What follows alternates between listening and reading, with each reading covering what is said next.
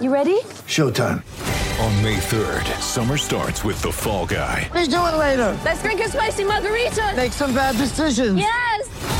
Audiences are falling in love with the most entertaining film of the year. Fall guy. Fall guy. Fall guy. That's what the poster said. See Ryan Gosling and Emily Blunt in the movie critics say exists to make you happy. Trying to make it out? Nope. Because I don't either. It's not what I'm into right now. What are you into? Talking. Yeah. The Fall Guy. Only in theaters May 3rd. Rated PG-13. Get ready for the greatest roast of all time the Roast of Tom Brady, a Netflix live event happening May 5th. Hosted by Kevin Hart, the seven time world champion gets his cleats held to the fire by famous friends and frenemies on an unforgettable night where everything is fair game. Tune in on May 5th at 5 p.m. Pacific time for the Roast of Tom Brady, live only on Netflix. With threats to our nation waiting around every corner, adaptability is more important than ever. When conditions change without notice, quick strategic thinking is crucial. And with obstacles consistently impending, determination is essential in overcoming them. It's this willingness, decisiveness, and resilience that sets Marines apart. With our fighting spirit, we don't just fight battles, we win them. Marines are the constant our nation counts on to fight the unknown. And through adaptable problem solving, we do just that. Learn more at marines.com. Thanks for downloading this week's episode of the Attacking Scrum podcast. It's Six Nations time, so we have got an absolute bumper preview episode for you, during which Dan and I run the rule over all of the teams. Uh, Dan Killick's even done his homework, done loads of prep on all the other teams as well, so you should feel truly honoured. We also have uh, a good close look at Wales. We'll be selecting our side too. We've got the winner to the competition that we ran with the Indigo group. That's announced in the second half of the show too. So make sure you have a listen to that. And uh, of course, we will be making some predictions along the way, looking at which players we're looking forward to seeing, and all of the other stuff, and just generally getting overexcited about the Six Nations. So it is a bit of a long one this week. So make sure you get yourself a piping hot cup of So Coffee. And if you haven't got your So Coffee yet, then head over to socoffeetrades.co.uk. Our proud sponsors, uh, in order to get some good quality coffee. Big plug there for, for Scott and the boys. Still waiting for my stocks to be replenished, but I'm sure he's on the case very soon. And uh, yeah, enjoy this week's episode. We're hopefully going to be producing more stuff throughout the Six Nations, and we've got a, a bonus episode coming up for you midweek where we have a preview of the Italy game. We're going to record that with um, uh, with Geraint, who is uh, a rugby coach, Geraint Davis, and uh, if you've not seen any of his videos on YouTube, they're fantastic. So have a have a little look for them, and um, you can find those ones by heading over to YouTube uh, and searching for Geraint Davis. Um, so yeah, he's going to be coming on the pod very very soon, which we're very excited about. But of course, the only way you can keep up to date with all of this stuff is if you subscribe to the pod. So whenever we drop some new stuff in there, you'll be able to get a notification straight away into your inbox. Right, all that out of the way, sit back, relax, and enjoy a bumper episode of the Attacking Scrum podcast.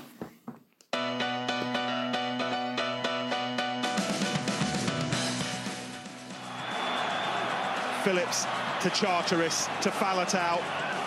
Tackled by Zarzewski on the 22. This is Phillips! He's going to score a try! On a scale of one to excited, just how excited are you about the Six Nations kicking off next week? I would say I'm about a nine at the moment. A nine. Yeah, I've got a I've got a little way to go. Just left myself just one little notch up to go. You? Yeah, I, I'd say exactly the same. Actually, I'd be nine nine out of ten. Desperate for it to start, but it really ramps up when you get into match week and the team announcement, and then you can kind of see you know who's going to be going out there, and then you start seeing more and more stuff creeping into the mainstream media as well. I think from there on in, that's where you go right. It's it's really upon us. Whereas now we're still a little over a week away, but It's nice It though, is isn't it? A week out, it feels you can just really feel it start to you know, start to build. You you look at the diary, don't you? Work out where you're going to be on the match days. It's kind of the, it's where, kind of the gonna, best. where bit. are you going to be on this match day, Dan? So first first one up, I'm I'm actually going to be down uh, down on the coast in Wittering, which isn't the best of planning. But get, get Will you be watching live, or will you have to be doing a likely lads and avoiding the result? I'll be watching that live. Just get the family duties in early, and then uh, I'll be flying over to Ireland then a week later. Cannot wait. That is going to be special, isn't it? That is going to be a special one. It's a good trip, yeah. Where will you be next weekend? Next weekend, we are moving house again into uh, into a flat while they start the refurbs on our place. So I don't know whether I'm going to be done in time for the game or I'm going to have to do a likely lads and watch in the evening, which I don't like doing for Wales games. It's one thing doing it for a Dragons game. It's very very much more difficult to avoid the result when it's a Six Nations game, just because all of a sudden you've got these people come crawling out of nowhere who don't, you know, who don't watch rugby throughout the rest of the year and stick their head over the fence and go, "Oh yeah, you're gonna have oh, to yeah, down I see that." Surely, yeah, yeah, quite possibly. Give it, quite possibly. There are two good games to start with as well. Not just the Wales game. You got the you got Ireland Scotland on the Saturday also. So it's a real oh, it's a real belting day. So even if, yeah, if I can't watch it, then it's going to be right. Get everything done, phone off, and then phone off particularly because I know Craig will text me and say, "Oh yeah, what about this? What about that?" and ruin ruin uh, two brilliant games of rugby for me. And then it's just a question of watching it on uh, watching it on catch up. But yeah, ideally you, you want to watch them live. Yeah, and it's yeah, as you said, it is it is going to be a great opening weekend, isn't it? It is, and to celebrate that, we have going to split this podcast into two halves. The first half, we're going to talk about the other five teams away from Wales, what we're looking forward to, who the threats are, how we think they're going to be getting on. So we're going to concentrate that in the first half. In the second half, we're going to look at Wales throughout the tournament. Dan and I will pick our teams for the Wales Italy game next week. We've got some listeners' questions come in. We've got some any other business, and we'll be revealing who won our competition also. So all of that will be coming in the second half. But first up, with only a week to go, we're going to look at the other sides. It's a slightly different feel this year, Dan, as well, because we've got a number of new head coaches in. Andy Farrell in charge of Ireland. You've got Galthié in charge of France, Franco Smith in terms of Italy, and of course Wayne Pivac for Wales. So four new head coaches in. All of a sudden, Eddie Jones and Gregor Townsend looking like the old boys around the block. Whereas you know last year you had Gatland who'd been there for over a decade, Joe Schmidt. So it's a real new look competition, isn't it? I think that makes it a bit more exciting. Do you? Yeah, it does. Definitely adds to the excitement, doesn't it? That we don't quite know how each side is gonna is gonna play, how they're gonna line up defensively.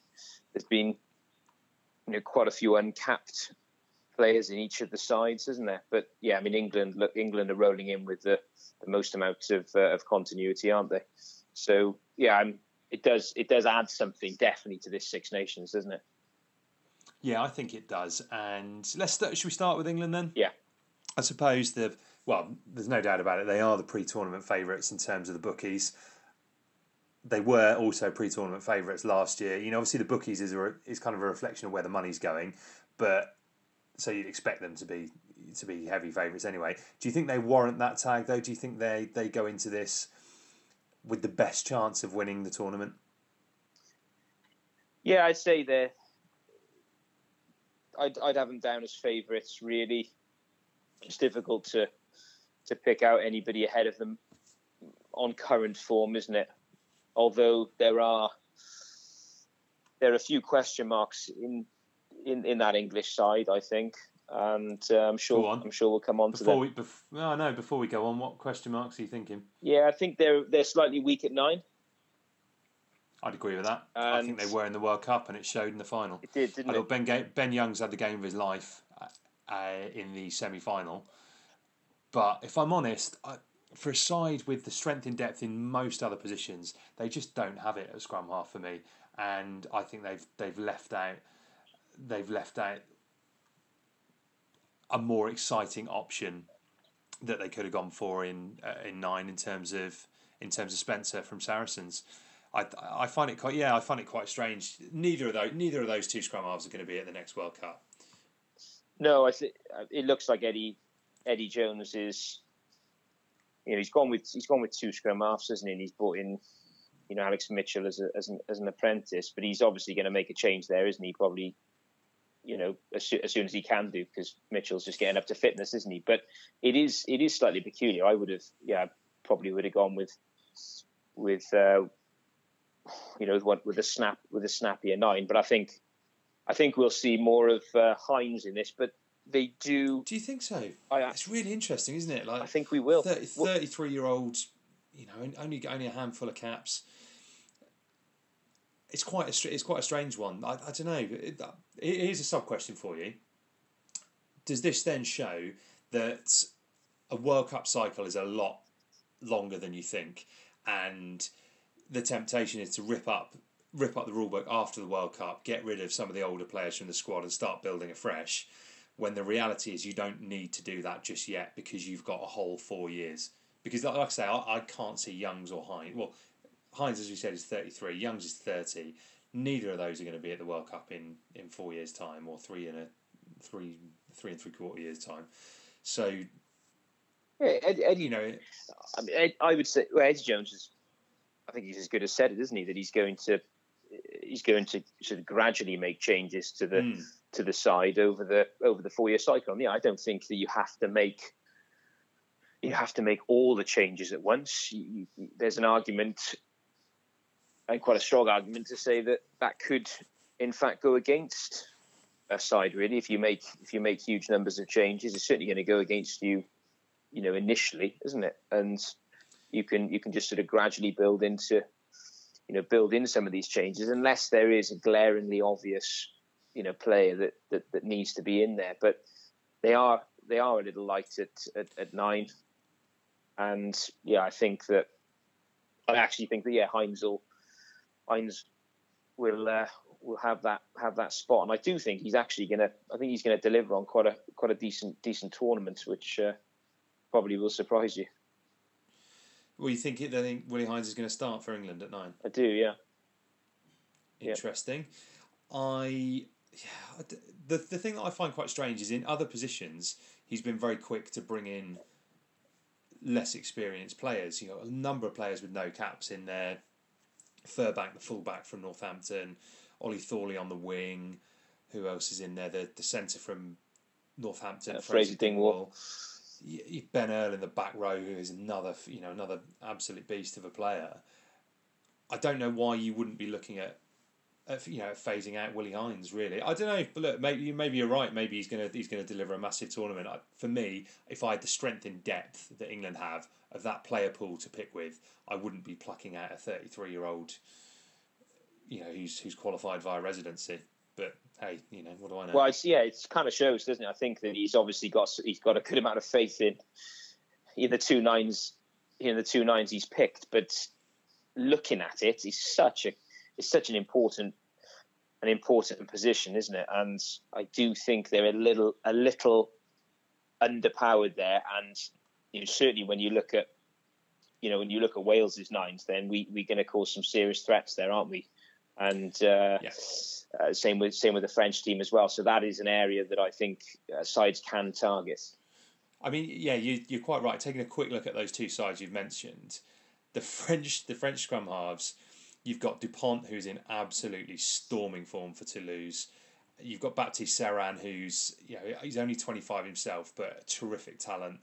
And then you've got Maxime Lucu as well. So yeah. there's you know they're three fantastic scrummers. The Welsh the Welsh nine options, having Rhys Webb to add his quality, and he will be hungry for this. You know, he's he's a nightmare time out in out in France. He's desperate to to get back, prove himself, get in there on merit, and he's got to dislodge Gareth Davies and Tomos Williams from that squad. So compared to that, England do look very, very light.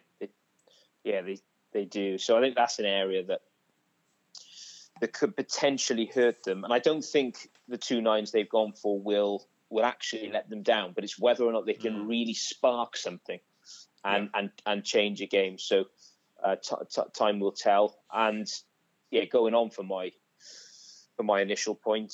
The you know in in terms of the eight, um, mm.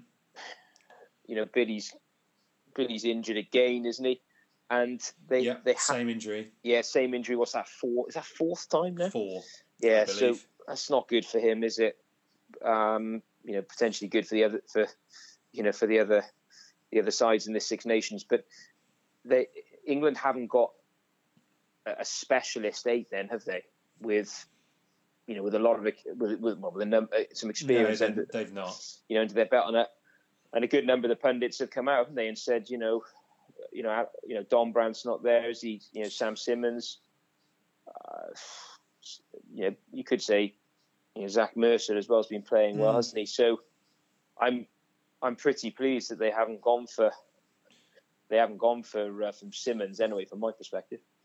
Yeah, I am. I, you know, look, their their back row is still going to be something to be feared because, as we've said before on this, Curry and Underhill are two world class. I, I honestly, I put them in that based on their World Cup performances. They're both world class for me already.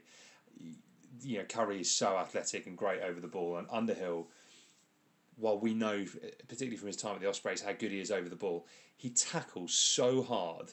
Eh, you know, he's he's almost like a, a mixture of Lydiate and Warburton combined which I suppose is Warburton really, but he he's a he's a fantastic player. So they are going to cause a threat to anyone, and that will make it easier at eight. I just think that adding adding in Billy Vunipola, who again is world class, that does disrupt it when you're asking someone like Ludlam, for example, to come in and do a job at eight. When I don't really think he's an eight at international level, I think he's a good blindside flanker, really.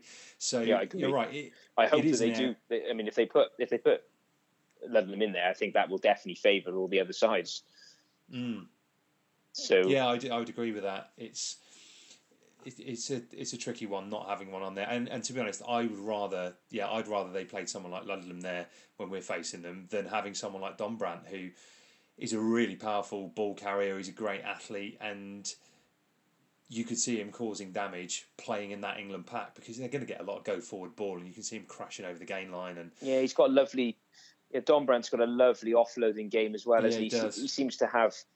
Uh, he's got that X factor, which with the you know the two uh, the two headers they've got in the back row, it's a really nice it's a really nice balance to that. I think uh, as much as I'd love them to go for Ludlam, uh, I feel they'll probably go with Ben Earl, and he, possibly he's, yeah. he's, a he's a he's a very good player, isn't he? But that's that eight is a really specialist position. I think it is. You, are going up a few levels as well at international yeah. and international eight. So, look, it could come off, and it could be it could be out. They could be uh, it could be a really nice balanced back row. That is that is a, a there's a chance of that, isn't there? Because he's a, he's a good operator, very good operator. But we've got to look at it that that's a, an area to target as well. Yeah, it, it is. As much as we've said that, and you pointed out a few of the potential areas of weakness in the England side. They're still they're still coming off the back of an incredible run at the World Cup.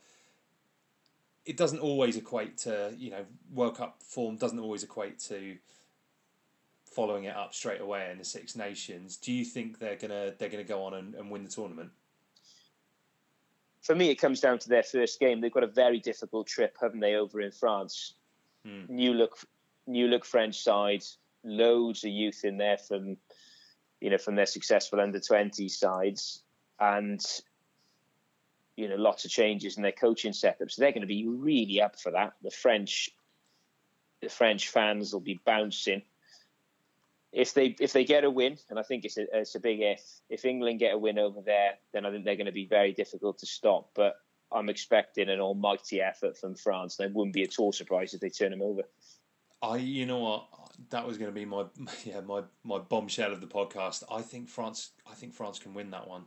I do just think they've got they've got some incredible young talent in there. Everyone is going to be busting a gut to want to keep their place. Impress the new coach. It's not enough time for it all to go wrong in the dressing room, which it inevitably will at some point further on down the line. And I can just see them having an absolute stormer of a game. And like we said, perhaps a little bit like England did against New Zealand in the World Cup. You know, New Zealand weren't able to cope with the intensity that that England brought to that occasion, and I could kind of see France bringing a similar level of intensity that England perhaps just can't match away from home on that first game. Like you say, if they go two scores down, where's that scrum half option that's going to change the game? Really, as you like to put it, up the tempo, give you give you some real snap, and and offer a game changing a, a game changer at at halfback. So I could see it be, becoming a uh, a really fascinating contest. That said, I can still see England then going on to win the whole thing, but I just think that first game is a is a real opportunity for France. Agreed. Yeah, it's going to be a fascinating matchup, and the French will be. They're good, aren't they? When they focus on, when they really focus in on on a particular game, and it's it's almost like their their cup final that one, isn't it? Mm. So yes, uh, mouth-watering prospects, really. It is. If you look back over the the previous few years, Wales getting the win in France last year was enough for them. Well, not you know, did just enough to get out of that, and then they went on, built the momentum to go on and win the Grand Slam. The year before that, Ireland and Johnny Sexton's drop goal.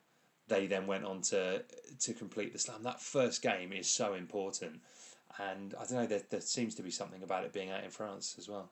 Yeah, it does. yeah, it does. I do think that France will have a couple of big performances, but I also do think that they'll there'll be a there'll be a couple of losses in there as well. So I think it'll be a mixed bag from the French, but I'm sure we'll move on to that. Yeah, we will. Let's let's move on and talk about the French then. I think that uh, do you know what? I think we're we're pretty much on the same page here. I can see some massive performances, p- particularly at home. I could see them, you know, for example, beating England at home but losing to Wales away.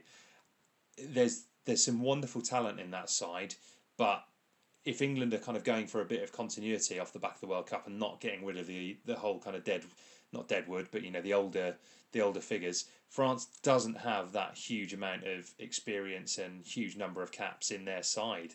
You know, the I think just having a look at the squad in front of me, the player with the most amount of caps is Gaël Fickou, who is only on fifty one caps and is age twenty five. So you know he's very experienced for that that age, but yeah, it's not. A, you know, you look at the squad and there's you know there's no Guirado in there, for example, who was the the elder statesman, the talismanic leader of the past. You've lost the likes of Vahaamahina. Now, again, this this might be all to their uh, all to their credit, and you know they're they're bringing in these young players to to come in and, and really do a job and usher in a, a much more exciting version of French rugby like we like we were used to seeing in the past, but it does lack that experience, and that's where I could see the perhaps not being able to string together a Grand Slam performance. Yeah, I'm with you. I'm with you mostly on that. They the you know, they, they have gone out with the old guard, haven't they? So whilst I do think that will benefit them in certainly at home, mm. I think when they're on the road they typically struggle anyway, don't they? But you know, with them with them get moved on, you know, Medard, Lopez, Huget, they, yeah, they're, they're, you know, some of these guys are problematic, aren't they? But they're gonna. It's difficult. You can't buy that, or you can't buy that experience, can you? When you go when you go away from home, and I'm sure there there would have been a lot of uh, a lot of pearls of wisdom coming from the the older, more experienced guys in that French team, which will probably go against them when they're on the road. But it, it, it should probably it'll, it'll add to some hopefully some champagne rugby from the French, won't it? So that was going to be my next question. You're expecting to see a much more exciting brand of rugby from them? Yeah, I think it's going to be a quicker, uh, you know, quicker brand from them. Lots of lots of offloading, and you know, with Edwards there, he'll have a few tricks up his sleeve in terms of the defence. When I think they've been, well, they have been, haven't they? They've been poor, very poor in defence over the last 10 years and I think we'll see some some serious line speed from them which will which will cause teams trouble. It's whether or not he will be able to get his um, you, you, know sort of really get a grasp on the side in the short time that he's been there. But he'll certainly would have made an impact almost in almost instantly but it's just how much of an impact really. It is. The thing I'm intrigued to see is how they're able to pull it off from a fitness point of view because that Shaun Edwards style of defence requires relentless levels of fitness.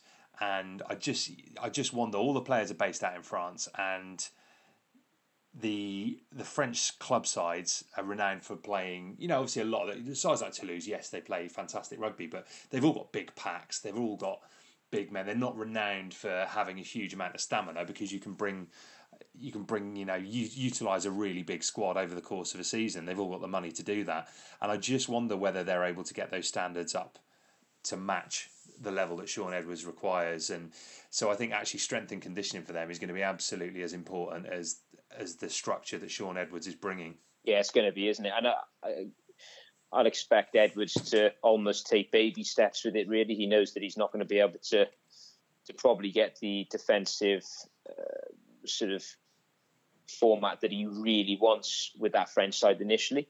So it'll be a sort of quasi defensive system that will be a lot tighter, but it isn't going to be the finished article from them, which it can't be because yeah, the fitness won't won't quite be won't quite be there.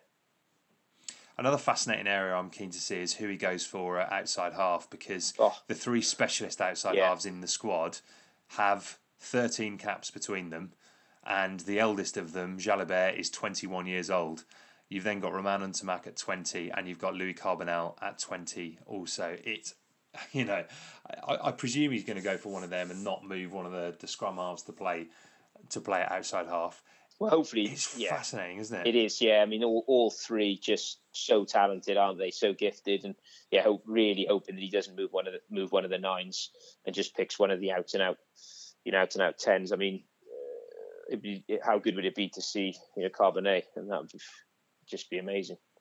I, I think all of that, all of those tens are really exciting tens to to watch. You know, they've all got they've all got a good running game up their sleeves, so that could be absolutely fascinating. you know where you, the the usual French cliche, which we're not going to say, but everyone knows what it is.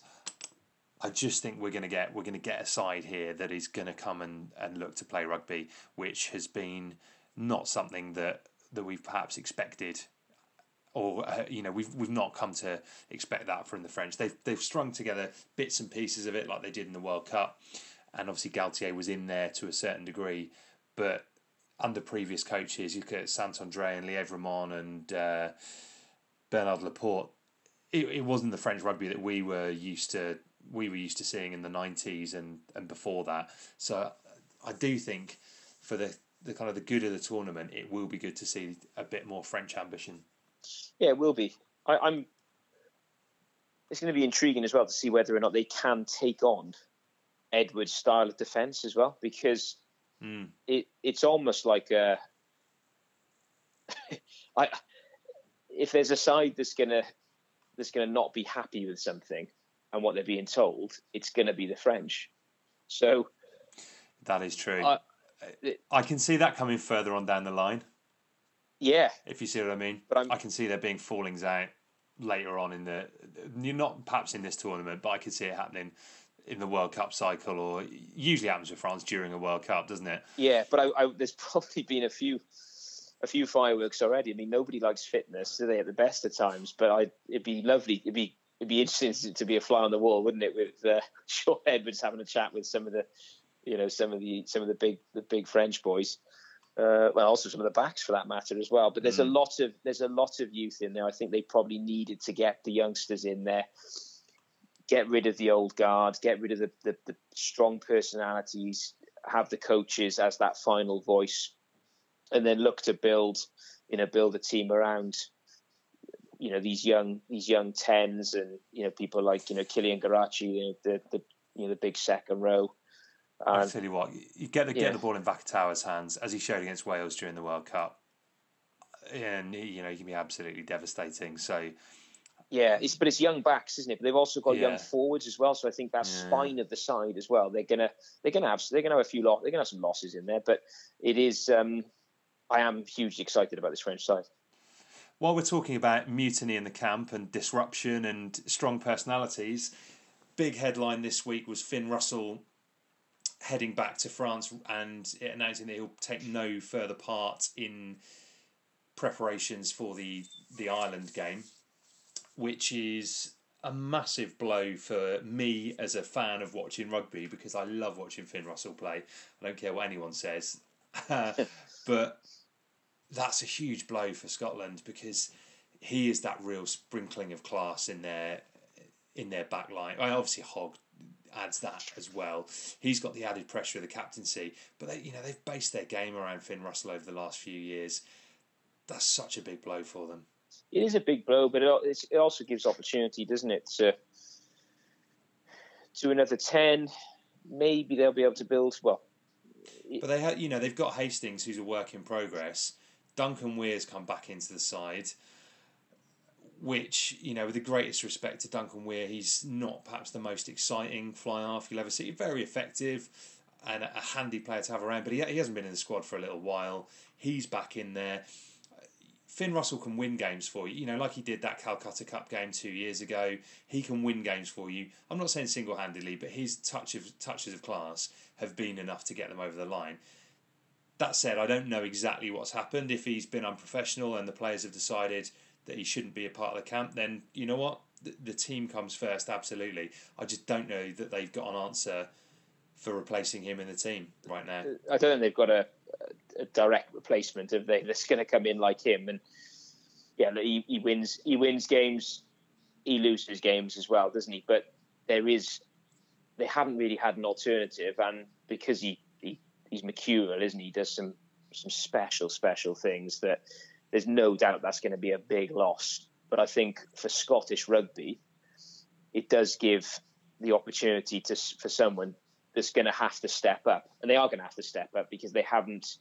You know, you look at a number of, you look at the other sides, and well, uh, you know, you look at you look at England, then you look at you look at Wales, you look at you look at Ireland, you look at France, and there are a good few tens, aren't there, that can can slot in, and that's not that's not really the case for Scotland. So it's a big blow for them. Yeah. It is a big blow for them, and furthermore, I think it's a worry because that to me suggests that that is not a happy camp. And I, know a lot of the, the Scottish journalists have gone back and revisited the story from the uh, from the Six Nations last year when Finn Russell and Gregor Townsend allegedly had a massive great row at half time during the England game. Russell went out and then played a played a blinder in the second half, and you know really they should have won that game that to me is a bit of a worry. I think if you're a head coach, you don't want players causing causing a mutiny. We've seen it. We've seen it in Wales in the the early two thousands or the, the mid two thousands, and it might get you it might get you the odd result. It doesn't tend to bring long term sustain you know sustainable rugby because you it's very difficult to keep everyone on side. You will inevitably then have different you know different sects within the within the dressing room. Yeah, you do. I mean, Scotland, uh, you know, they picked a, a 38 man squad, haven't they? And they've got, I suppose, similar continuity to England, haven't they? With with you know Gregor Gregor staying on, and you wonder whether that's a good or a bad thing, especially after they had a a pretty disastrous World Cup. Then it was disastrous, wasn't it? And now this, so uh, it's gonna it's probably gonna be pretty tough, pretty tough for Scotland. Well, I think it is, and the, the thing for Scotland, and as, as I've said before, I love watching Scotland play, particularly you know when Russell's playing for them. They they can be real fun to watch, and the thing that I think has kept them going in the last few years is they've had really good form at home. They've been very hard to beat, and they've pulled off some good results at Murrayfield. A lot of that has been down to the fact that you can play, you know, you can be a lot more ambitious at home, and I think without without Russell at ten, they're going to look a lot more a lot more of a beatable side. Like I say, I'm not saying I disagree with the decision to to exclude him from this game. If that's if that's what the team have decided, and if it is a question of being unprofessional, then they might well have made the right decision. But I worry for them, and I think that I think that Italy will. Re- I know they're always targeting the Scotland game, but they'll really be looking at it for this year. Yeah, they will. The fortress that is Murrayfield it's it's looking like you can penetrate that now, can't you? Because they haven't had the power up front. So they've had to rely on Finn Russell and really getting yeah. that quick ball to release the, the dangerous backs. But without him at ten, it's going to be it's going to be slower, isn't it? it I is. mean, Hastings Moving is up. Hastings is somebody that that is in a similar. Well, is any? Yeah, is he it, is. He is in a similar. He's in a similar he's a real ambitious ten. Yeah. Yeah, and you know, if, if he's he's talented, isn't he? If everything goes his way, then it, it could work. But he, has got he's got errors within his game, and no one is up there with with Finn Russell. There, he is he is really he stands alone, really, doesn't he? He does. I th- just talking about Italy really targeting that game. This year it's in Rome as well, and Italy, uh, you know, they've they've had a, a torrid time of over the last few years. That's such that that you know you talk about this France France England being a cup final for France. That is Italy's cup final right there, isn't it? It is, yeah. They they've got to be targeting that game. You know, Franco Smith taking over as interim head coach, Conor O'Shea resigning and joining the RFU. They're going to be, you know, Franco there's going to be really up for, for getting that getting that first win, and I, I could see it. Yeah, I can. I, I can see it being a really tough campaign for Scotland, and look, right now for Italy, a win would represent a would represent a, a successful tournament. I think, given how poor they've been at the, at the World Cup and and prior to that at the Six Nations the the year before, I think they'll be they'll be looking at that thinking, look, if we can get a win against them, they got two really tough fixtures to start away to Wales and away to France. So I don't think you know they're they're going to be very very difficult to get a win there. But then you play Scotland, and then you've got um, yeah get a tough trip away to away to Ireland. But then you know you got a home game to finish. It might be against England, but I don't know. It's it's it's so tough for Italy right now. But a win for me would represent a, a, a, real step in the right direction. Yeah, it would do, and it was set up there. It was set up that game against England nicely, wouldn't it? I think they almost need to look at it, look at it as as uh, almost like two two uh, two different tournaments, really, don't they? Because they got to, they've got to be realistic as well. Yeah, uh, yeah, I, I, think you're right. And in a way, it's about performances more than it is about results, with the exception of that Scotland game. I think then go away, put in a good performance away at uh, away to Wales, and then away to France, and then beat Scotland. That will do so much for the confidence and all the speculation, which I know we're going to talk about later, because it's one of the listeners' questions about relegation promotion. Do Italy deserve to be there? Would Georgia be a better fit, etc., etc a strong tournament for them would work absolute wonders for for not just this season but going on into next season also. Yeah, would do. Anybody that you're looking forward to to watching? Yes, Matteo Minozzi. Yep. What was that? Two years ago, he had a fantastic tournament, cutting some amazing lines, shredding through, shredding through some defenses. He is a really exciting player. I, you know, I think he missed a tournament and through injury last year really excited to see him back in an Italy shirt. He's on Hopefully, fire at the moment, isn't he? He is. Hopefully, his his great game won't come against Wales. uh, but I'm looking forward to seeing him. He's a he's a fantastic player, and your mate, my mate, Abraham Steyn, aka Braam Steyn. Braam Steyn. Braam Steyn is. Uh, I think he's a hugely important player for them. And when he's at his best for Benetton, he's he's got a you know puts in those really big performances that they almost build. The rest of the side can can build themselves around again. I think he's a, he's a talismanic figure in the mould of the great Sergio Parisse. I would say, you know, not of the same caliber, but just yet, but he is a hugely important and influential player for them. Yeah, I was gonna, I was gonna mention uh, Minozzi as well. It's I yeah. like the fact that he's, you know, he's twelve stone two and five foot nine. It's just great to see a small you know, a small player that can just dance, can't he, on a sixpence? So for me, he's one and is is really exciting. And as you said, yeah, let's hope he doesn't save his uh, save his dancing feet for the for the Welsh game. Uh, Jake Jake Polledri, the flanker. Yeah, yeah, yeah. Uh, you know, they've been quite clever, haven't they, with uh, a couple of the mm-hmm. the English the English boys really that they snapped up, and on the back of that, Callum Braley as well the yeah. Colstons and, and Hartpury product of Scrum Half. I think he he could. Oh, someone's been doing their research. Someone's been doing their research this time round. Jed, always I research. Always. You know that. Yeah, you've got a quick flick through their highlights reel and their Wikipedia pages, but fair play. That's uh, I have. Yeah, yeah. They're, they're, give me some names. I mean, they've got to be they've got to be clever. We've seen every side, Wales included. Well, everyone's have to be clever because we, yeah. you know, none of the sides have the player base that none of the other sides apart from England and France have those huge player pools.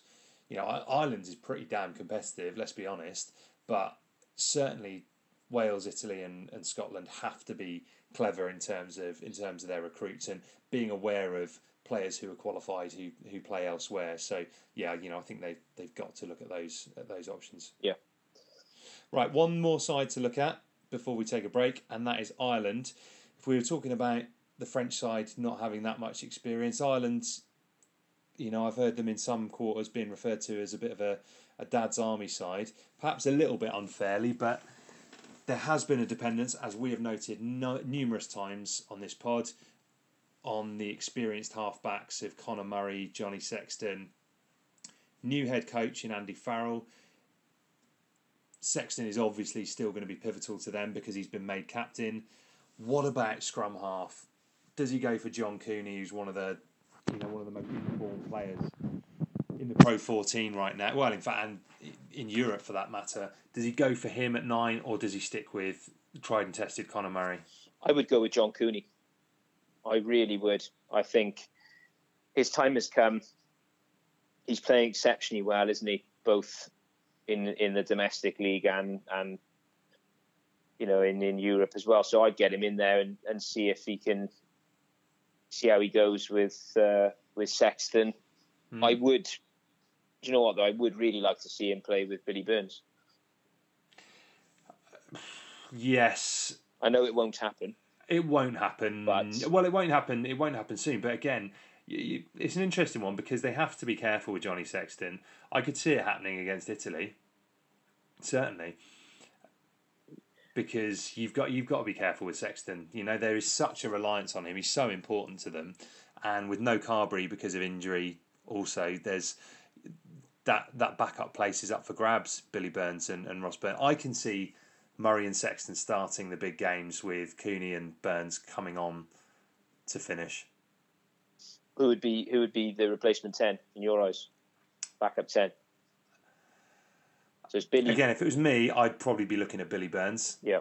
And I like, I, I just I like the, the familiarity you're able to you're able to bring there, right? Because Conor Murray, he's been in that side for ten years. Johnny Sexton over ten years, or you know certainly very close to it after that, again, you've you've not got that huge level of experience. Cooney, while he's you know he's in his late twenties, has got a handful of caps. Billy Burns doesn't have that many caps. Ross Byrne doesn't have that many caps. So why not go for that club combination? Two players who know each other very well and are used to playing with one another, and you know a side that's a side that's in form. They would be my my players to bring off the bench. I'd say. But again, actually, I'd be I would be tempted to start Cooney. Okay if I'm honest, I Sexton Sexton would worry me as an Ireland fan. The fact that you're trying to build a side around a a 34 year old with injury problem. You know, he's class, right? Absolute class. You know, I'm a big fan of his, but it would worry me that they're building their side around him when really, to be honest, I looked at him at the World Cup and I thought maybe this is it for Johnny Sexton at international level. Yeah, I just think it would. It was it could have been quite good timing for them to have uh, you know have made an announcement made one of the one of the younger players captain look to have done a bit of a a bit of a mm. Warburton you know they're not yeah. captain material at, at, you know this present time but they'll you know they'll grow and develop and organically turn into you know turn into a captain and a leader and then look to have used Sexton certainly had him in the squad used you know brought him off the bench and just just you know used him in that in that particular way. But it, it it's it's it's not happening, is it? So. Yeah, I, again, I think Andy Farrell is obviously looking down the same route as Eddie Jones and saying, "I don't need to, I don't need to revolutionise this side overnight. I can, I, I, can make these changes." Johnny Sexton's thirty four now. He's not going to be at that next World Cup. It's just because there's um, such, there's such, you know, there's such pivotal positions, aren't they? Nine and ten. I mean, it's but I think Ireland have made it pivotal. No one has challenged. I, I had an interesting chat on Twitter with uh, a guy the other day. You know, with, uh, we're talking about David Humphreys and Ronan O'Gara when they were battling it out for that that ten position. Since Sexton took over the number ten shirt, it's been his that entire time. Really, you know, there was the odd the odd occasion when Paddy Jackson would play.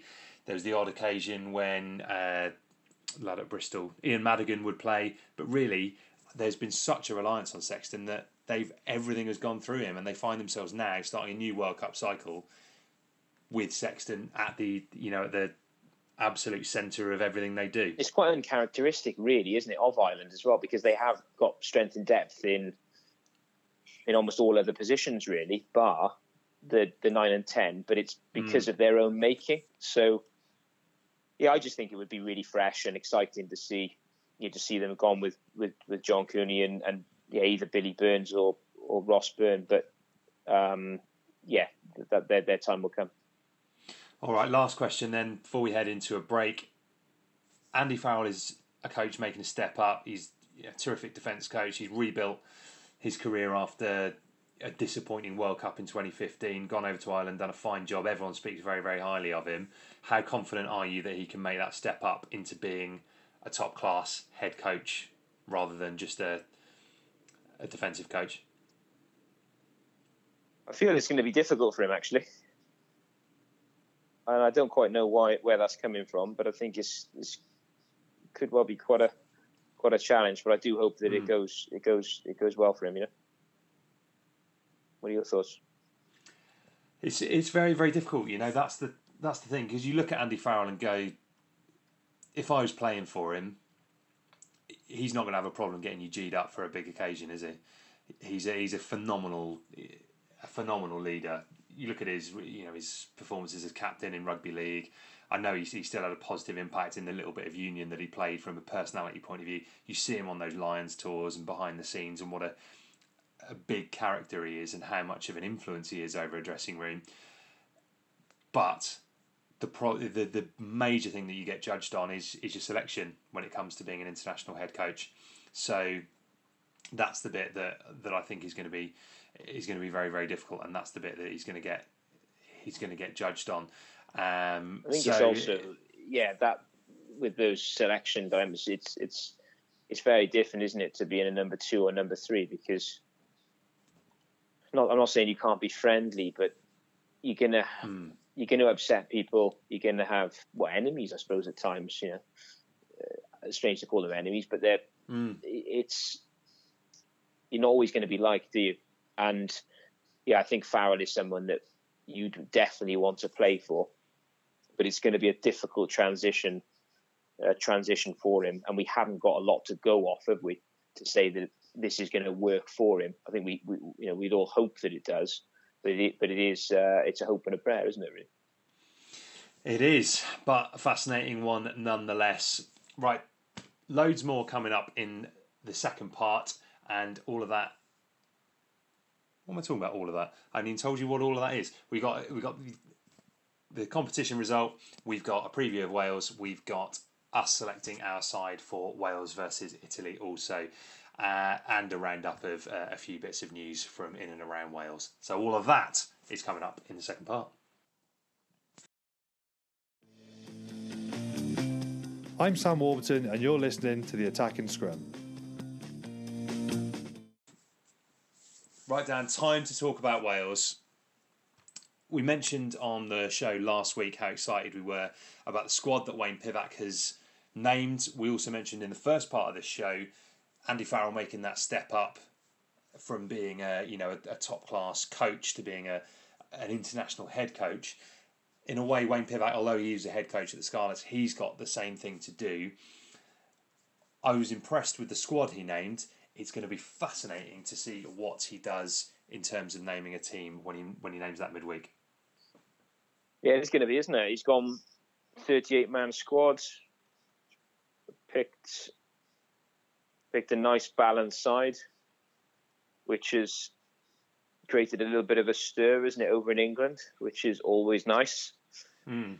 Yeah, can't wait. Really excited. And I, I said to you before, didn't I, that I was I was almost in mourning really after Gatland left, mm. but it, it, it, it, I'm pretty optimistic. I suppose cautiously optimistic now with, with Wales as, as, as I always tend to be, but I feel I feel excited. It's an it's an exciting squad, isn't it? With loads of talent. Yeah, it is, and in a way, it's a little bit different to what we were saying about England and Ireland. This looks like a fresher a fresher approach. There is a certain degree of continuity in there. Obviously, there's a lot of familiar names that we've come to expect from from Wales squads of years gone by, but there's also you know the the Will Griff Johns and the Will Rowlands and the Nick Tompkins in there, which were selections really out of left field. How much do you think this is Pivac trying to evolve squad depth, and how much of it is trying to lure a few, a few players back into playing for the regions? I think it's a bit of I think it's a bit of both really. I think he's looking he's looking to the future. He's which would then move me on to you know he's trying to move a few of these players back into Wales to strengthen up to strengthen up the regions to make a better product, which will then help you know help the national you know, the national side team Wales and you know I think that's a good thing because it doesn't seem to be a great amount of of, of continuity or communication between the w, you know WRU and then the and then the regions today, which is which is odd, but that's the way it's been. And I think that he's also identified that we are light in certain areas. One of them being, you know, second row, where quite a lot of people think that you know, did we need to to bring in uh, Will Rowlands mm. when we've got a number of second rows and you know, I, I, I think it's a very, very good move because I do think we've been we've been light light in that second row department. So I think for me, it's a it's a combination of all three of those you mentioned, really. Yeah, it's an interesting point. Might well you might well be right there. We were talking before we came on air about Toby Faletau picked up a knock playing for Bath this weekend. The the word out of out of the camp seems to be a good one, and, and it's not too much to worry about.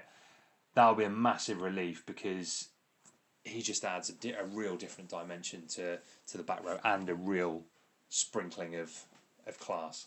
Yeah, it does. I mean, we've got a we've got so many quality back rowers, haven't we? But when you look at Faletau, he is he's genuinely world class, isn't he? If not the best mm. eight out there, and I just really want to see him play. And I think a lot of the other nations as well want to see Toby Faletau play, not necessarily against their side, but mm. he's just you look at you're gonna love this. You look at the highlights reels for him, and you, you, the stuff he does is just it's not what other number eights do. He, he has no right at, at times to do what he's doing, and he just does it so effectively and with ease that it's just it's just that he's just immense, isn't he? In you know, in the tight, in the wide channels, defensively, everything about his game is is just right up there. And yeah, I just can't wait to see him play. It's just so exciting. It is. Do you have to be a bit wary of his of his fitness record? You know, would you be looking to, to limit how much he plays throughout this tournament, or have you just got to have you just got to chuck him in there and, and hope for the best? yeah, we're going to be, we're all probably going to be holding our breath a bit, aren't we? Because of as soon as he moved over to England, he seemed to have just, you know, picked up injury after injury. So mm. It's gonna, we're to be nervous, but he needs, he needs to play, doesn't he? And yeah, I think we'll have to rest him and be and be be clever with how we how we manage his body because we have got we've got people that can play there, haven't we? and, and can and can do a good job. But in terms of who's the best eight, it, it's not. You know, there's only there's only one person in there, and it's, and it's Toby Faletau. Absolutely, and we'll be selecting our side a little bit later on in the show. So make sure you stay tuned for that. But first, let's have some listeners' questions. Right, this first up, Dan from the Welsh Dragon. If Louis if Louis Rees-Zammit doesn't get a chance versus Italy, unlikely he will play against anyone else would he be better off returning to Gloucester and doing what he's been doing, which works so well? Um, for me, if he doesn't start against Italy, I'm not. It sounds a bit harsh to say I'm not too sure why he, you know, why he'd be there because obviously you gain hmm. experience mm. and and you know that feel good factor of, of, of being in the camp and getting to know how you know how the Welsh side operates because it's different, isn't it, to being with your club side. But because he is playing so well, I think we've really got to start him against Italy. He is he's playing playing so well, and he seems to have you know good defensive game, attacking game, offloading game. He seems to have it all. He doesn't look out of place. Um, you know, when you watch when you watch him play, doesn't seem to be pulled around the park quite a bit, which quite often when a winger steps up to to the level at which he's playing in, they're a, they're made to look a little bit silly at times, but we you know we know that's often going to be the way, so they have to learn. But that hasn't happened with with Rees Zammit. He's he just looks as if he's always been there. So I, I think he's got to. Yeah, I mean, I'm not. I think he's got to start. And then if he starts and plays well, then there's a selection dilemma. Well, there is, yeah, loads of uh, loads of selection dilemmas, which again teasing uh, teasing our selection very very nicely for later on in the show. Uh, let's take a look at this one now, Dan. This is from Lewis Palfreman. Squad depth at centre. Is George North the answer? Should Jamie Roberts come back for short term cover? Well, two questions there. Yeah, I mean we, we are yeah we are short in the in the centre and we have been for you know for quite a while. It's been an area of concern, isn't it?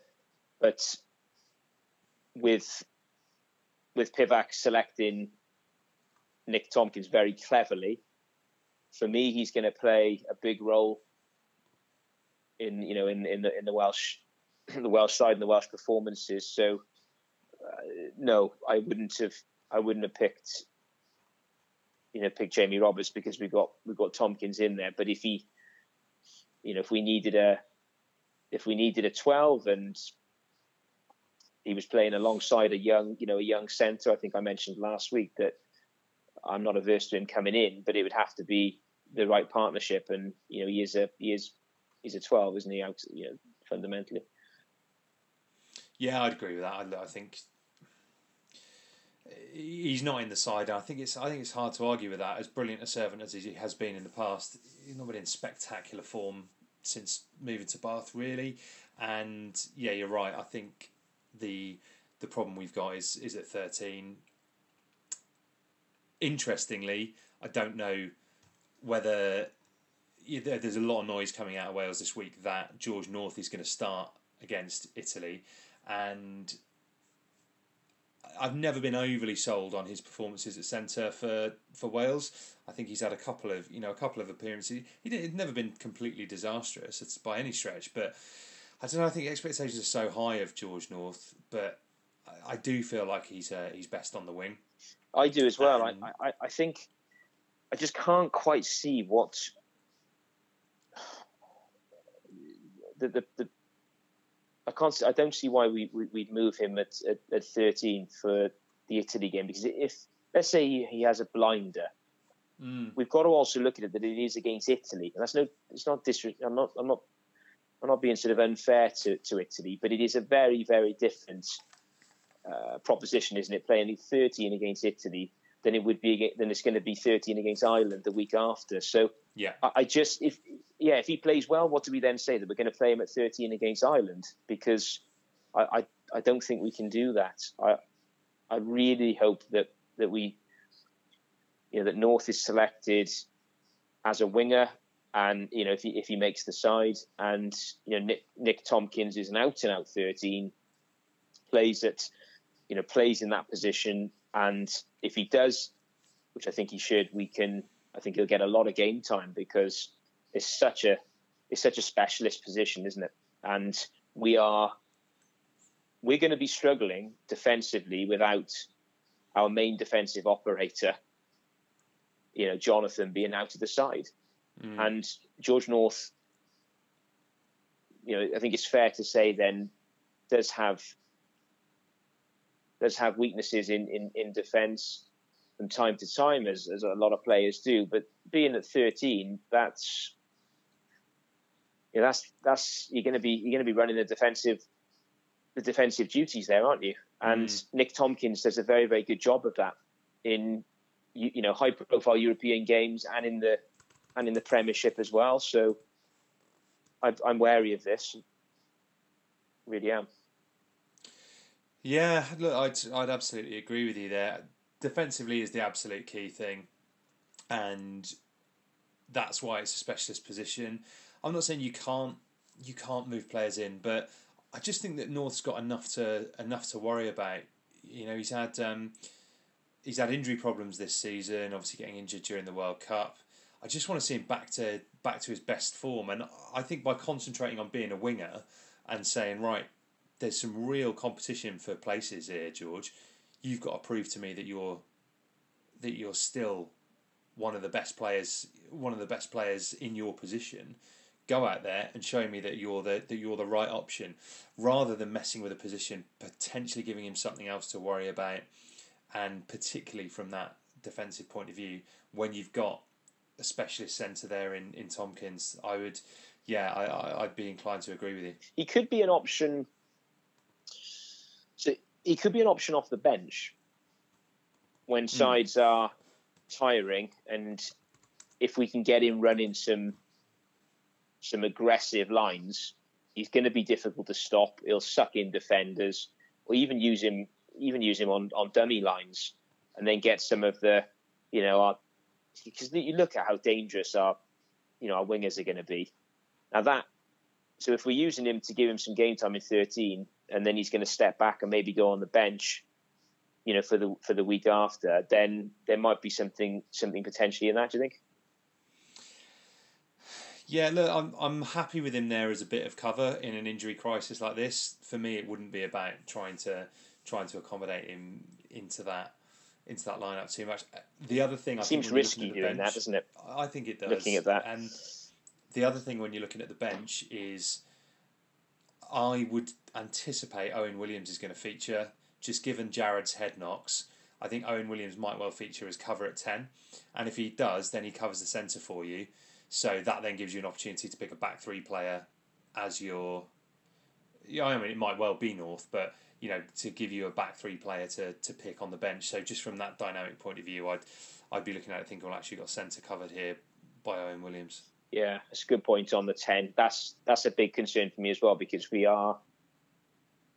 It's fair to say we're a little bit light at ten with the with, with, with the injuries we've got. Well, we yeah. are with yeah, we are with two injuries. You know, it's and, two long term injuries to two proven international class players to me. Yeah, and if Biggar picks up a knock, which is not unthinkable with the way in which he plays, wholehearted, committed, he always puts mm-hmm. in big hits. The way he regathers the ball, he can come down hard, can't he? If we have one of the replacement tens coming in, and then we've got North at thirteen.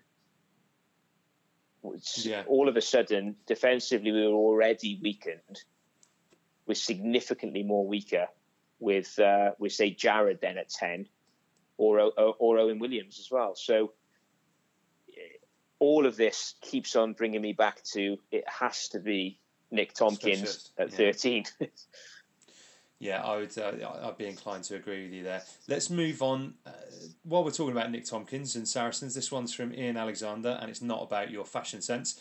Uh, I was going to ask this last week, but theoretical rugby draft you can have two players from Sarries at each region. Who do you put where? Yeah, I like I like this one. It's a really yeah. good, it's a really good fun question. Have you had to think about this? Yeah, I did. Thank goodness. Otherwise, I would have, I would have given one of my my trademark uh, pauses and then hoped that you were going to come in and rescue me. But uh, yeah, yeah. So I have had to think about this.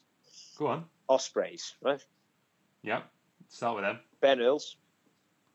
Oh, nice. Yeah, and Farrell. Yeah. Sure, you can't okay. disagree with that. And Farrell at ten, yeah. I mean, this re- this really is fantasy stuff. It but, is, but how know, good? Can't disagree with that. I'm kind of, I've got a big smile on my face here because it would be brilliant. It's obviously never going to happen, but well, it would be good. Blues, Will Skelton. Oh, oh God! yeah, well, that is perfect. That is too perfect. Yeah, Will Skelton. They're going to need. They'd have to get a bigger shirt for him, and Billy Vunipola. Nice. Yeah. Nice. Dragons, Nick Tompkins. Yeah. And Mako Vunipola. These are these are these are absolutely spot on I've, so far. I've really thought about this. I've, I've literally you haven't you? I've, yeah. I've, put about a couple of hours in, honestly. So Ian, yeah, it's a great question, but uh, yeah, it got me thinking. Scarlets. Yeah. Right. I've, I've really thought about this as well. Wigglesworth. Uh, okay. Nine. Well, uh, yeah. Just just go with it. Just go with it. Go on. And Barritt. Help. God, uh, then they're not two signings that are going to get the the Scarlets fans excited. Not- when you no, look at all the other but- ones, but- Wigglesworth and Barritt, but- blimey, But those could happen. they they won't. But they're not. Them two, those, those two will be playing with Sarries in the Championship, I would say. Uh, yeah, maybe. They, I mean, they're on you know ages. Uh, well, Wigglesworth is thirty-seven now, isn't he? And and you know, I think his contract's up, and Barritt's contract up. So I was just thinking of it's difficult with the Scarlets because you think of where who you go with. You're not going to go with a back three. Uh, so I thought, yeah, maybe a nine and, and maybe a centre. Um, so yeah, I did put a bit of thought into that. Yeah, look, I like that a lot, mate. That was uh, absolutely superb answers, particularly for the uh, for the Ospreys, Dragons, and Cardiff Blues. I think you absolutely nailed that. It just does show how much uh, how much quality they've got in that uh, in that Saracens dressing room. It'll be interesting to see where a lot of these players do end up. Right, couple more questions. This one's from Geraint Davis. If you've not seen Geraint's videos on YouTube, they're really, really good. Some fantastic, and also uh, the the gifs he does on Twitter, and you can follow him at Davis GDD uh, rugby coach and just yeah looks at things in in real great analytical detail the kind of quality that that people like me and Dan can't do but he's got a question for us which is what is the defence going to look like in the post Edwards era potentially the biggest impact in, on Welsh rugby in the last 10 years does a new coaching team mean that the cha- the players change their approach from what they've known for so long It's a very good question, and one that I well, I haven't got the answer to, in all honesty. But Mm. um, it's going to be so. Let's have a look at this. Nine. A lot of our defence is led by led by nine, isn't it? Mm. Led by Gareth and Tom Tomos as well. Leads, Mm. you know, shoots up as well, doesn't he? So that's going to be interesting to see how Webb fits into that mold because he isn't going to be doing that. I- See, I think I whenever I've watched Tomos, it's looked slightly different. He's almost does the old fashioned nine role in kind of a bit of mopping up, but yeah, that can be effective as well. It can be, yeah, but it, it is. It's probably closer to what Gareth would do then, but not hmm. exactly the same than than what Webb is going to do. So all three of them do have something slightly different to offer, but I do think Tomos can lead that.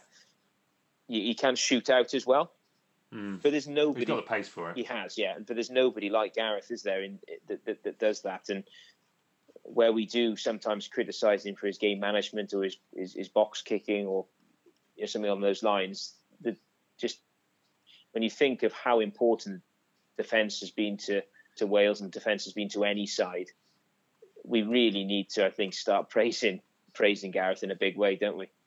Oh yeah, Because there's so much that there's so much that comes from that, and then all his tries. But yeah, so then the def- defensive system. I think we're going to have to we're going to have to keep uh, keep as much of it going for, for now, I suppose. But you know, Byron Hayward and, and the coaches are going to probably have a, a slightly different take on on the defence because every defence coach does work in in slightly different different ways, don't they? But this leads us on again to you know to 13, doesn't it? Where so much of the defensive duties have come from have come from Jonathan. So it's a, it's going to be a, a massive task for you know for the defensive coaches and the coaches as a whole to get to get this right.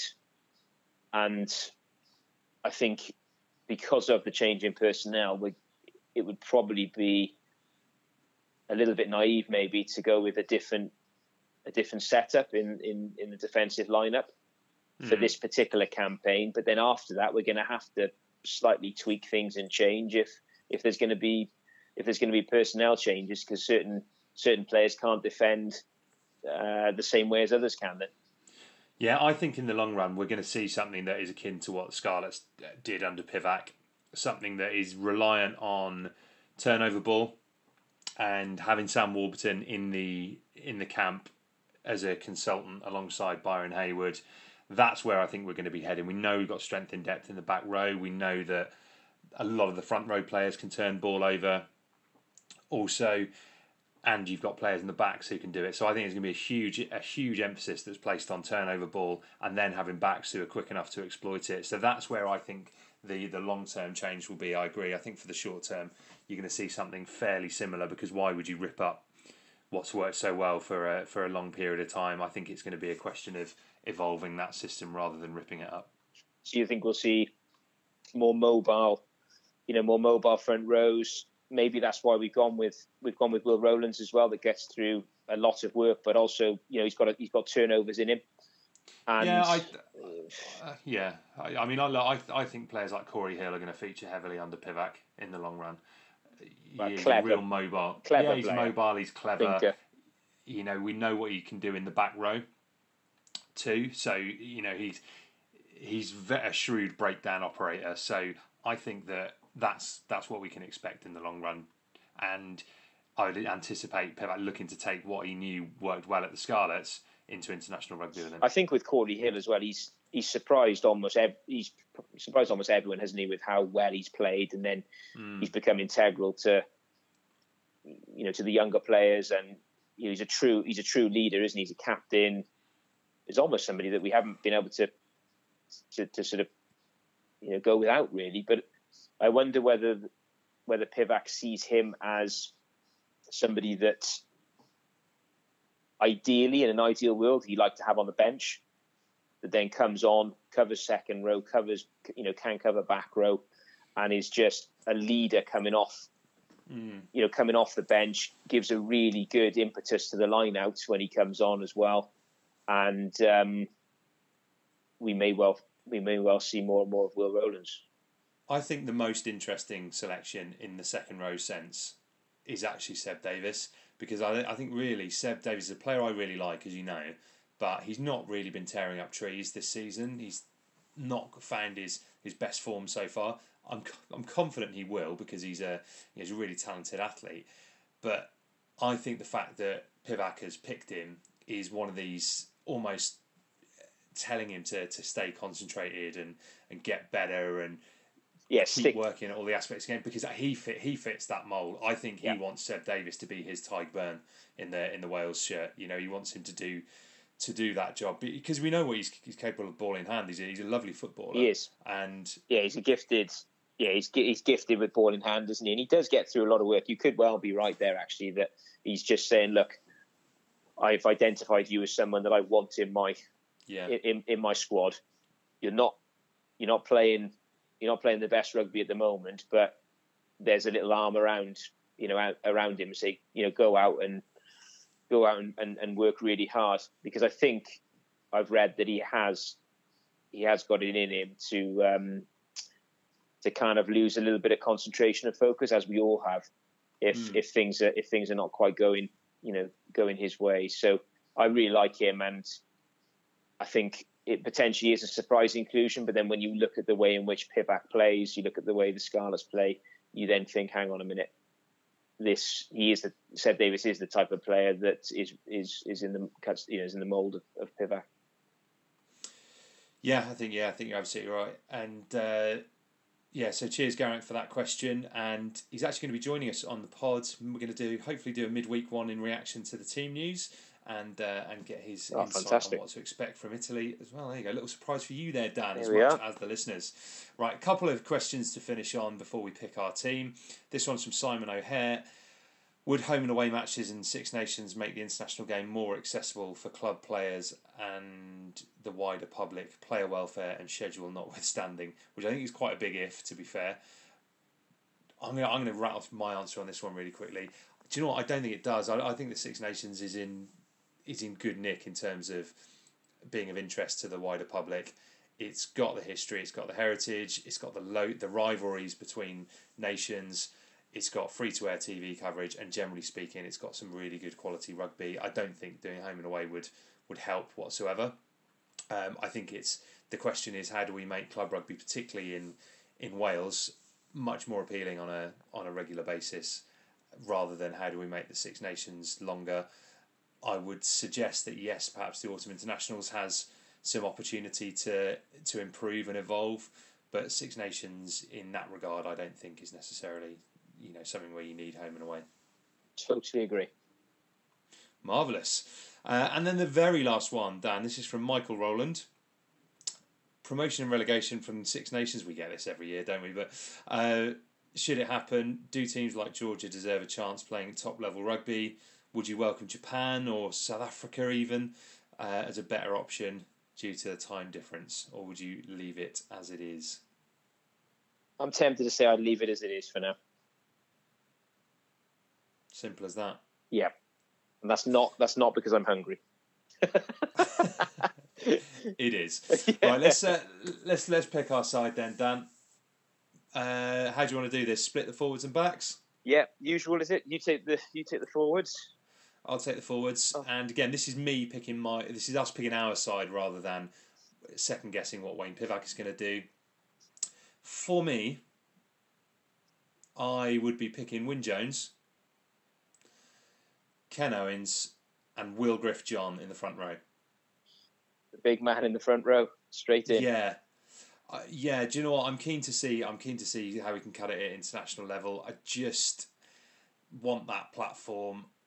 Like you know, that's a t- it was a tough call that one because I think Leon Brown has, has played fantastically well, uh, and he'd be on the bench for me. But I'm really keen to see WillGriff John and see if that scrummaging holds up at a at international level because in a scrummaging sense, well, I think we've got lots of good mobile props. In a scrummaging sense, we really miss Tomas Francis and you know Samson Lee has not hit the same level of form that we'd have hoped really. So that's that's why I've gone for him there. Yep, I see that. Second row, Cory Hill and Alun Jones. I just think I I just think they're our best two second rows. Interesting. Back row. Navidi, Tipuric, Faletau. Nice. How, how good does that sound? It does sound good. No room for Wainwright. You'll you'll note, who I'm a massive fan of, and would be happy to see him in there. But I just think you. I just don't know. You could not pick Navidi right now yeah, I, I'm with you on that. I think Navid, we're we're a different side without Navidi, and that's been proven. Yeah. Too big. Go on then. Let's see your backs. Too big a risk. So, Gareth at 9 Mm-hmm. Daniel Biggar at ten. Daniel Biggar. Jamie. Parks at twelve. Yeah. I think you know who's going at 13. Tompkins at 13. Tompkins at 13. Yeah. I'll keep the suspense going, but Halfpenny at 15. Yeah. Okay. Josh Adams. Mm-hmm. And Louis Rees Zammit. Nice. Straight in. Like that a lot. Like that a lot. Yeah, so Halfpenny to help out. Help out in the back. And obviously, I think we mentioned it before, didn't we? Josh Adams is he's a very good defender as well. So yeah, yeah, that's the back line. I like that a lot. Do you know what? I would be really tempted. Now this isn't going to happen, but I would be really tempted to look at Owen Williams at twelve. I'm I'm really keen to see how Biggar plays international level with another playmaker outside him. Um, I would be tempted to look at that. I'm I'm worried about Hadleigh Parks and just how much of a battering his body's taken. Yeah, so with that change though, that. that. would be yeah. So that would be a completely different centre partnership. Then is that are those changes too too too big, too significant? I or? I don't think it would be too big for Italy. And if it clicks, then you keep it. You're happy. If not, then you go back to Hadleigh Parks at twelve. Okay. Don't know. Uh, it's you big, know, it's a big. These are the these are the luxuries we have, aren't they? They are. I think a lot of it would have to come down to just how, you know, what what state Hadleigh Parks is in. You know, mm. we're all concerned, aren't we, that he's, you know, he's still maybe carrying a few injuries. He's still sort of battered and bruised. But if that is the case, then yeah. But well, we're never going to know, are we? But I think if he is, if he is fit, feeling good, mentally fresh, which you know, hope this fingers crossed, then that combination of of him playing quite nice and direct with with the sort of, I suppose, really measured, measured running. Uh, you know, good good defensive lines from Nick Tompkins could could work nicely, but it's not it's not a hugely exciting centre partnership, is it? Which is probably why you said what you said. Yeah, probably. Uh, look, I'm I'm just keen to see uh, how we can move things on and having a bit of a uh, a bit of yeah. um, another playmaking option in there. I totally get what you're saying. I'm, I'm, probably also with with having Biggar at ten. That's probably influencing what you're saying again there. Whereas maybe that would be that would be different if the injury hadn't come about to, to Anscombe. Then. Yeah. Yeah. Yeah, I think you're right. Good stuff. Right. Time then to finish by announcing who is going to be the um, who is going to be the winner in our competition. So last week we mentioned this. Big thanks to the Indigo Group who supplied us with the tickets. Of course, sponsorship uh, they they do with the with the Welsh Premiership. Great to see them. Um, great to see them sponsoring Welsh Club Rugby, and uh, they've given us these two tickets, which is fantastic. So we ran the competition online, and I'm delighted to say that Nigel Rankin is the winner. Well done, Nigel. We'll be in touch to uh, let you know how to get hold of your tickets. We will contact you on Twitter, so make sure you keep an eye on your DMs, and uh, yeah, we'll be in touch with you there. But well done, congratulations, and another massive thanks to our pals over at the Indigo Group. Uh, how much then, Dan? We've got to finish on a, a couple of predictions. I was, I was almost going to say how much the Wales going to win by, but that that does sound overconfident, doesn't it? Right, let's let's get your um, let's get your predictions. Wales versus Italy. Wales by twelve. Nice. Ireland versus Scotland. Ireland by twenty. Nice. And then finally, France versus England. Oh. France by five. There you have it. And uh, overall winner of the tournament? England. With or without a Grand Slam? Presumably without, because you think they're going to lose. There we go. Can't argue with that, Dan. Uh, fantastic preparation for this week's pod. Keep it up in the future. I can't promise that, but yeah. I know. I'm not expecting it. But yeah, uh, thanks for listening to a bumper edition of the Attacking Scrum. Final thanks again to uh, the Indigo Group for supplying those tickets. Nigel, have a fantastic time at the game. And uh, of course, a big thanks as always to our sponsors at So Coffee Trades. Head over to socoffeetrades.co.uk in order to get your hands on some top quality coffee. We'll be back to chat rugby with you midweek. Make sure you stay listening out for that one. And yeah subscribe to us so that whenever we do any bonus podcast you'll get a notification as well. Thanks for listening. We'll be back to chat rugby with you in the middle of the week.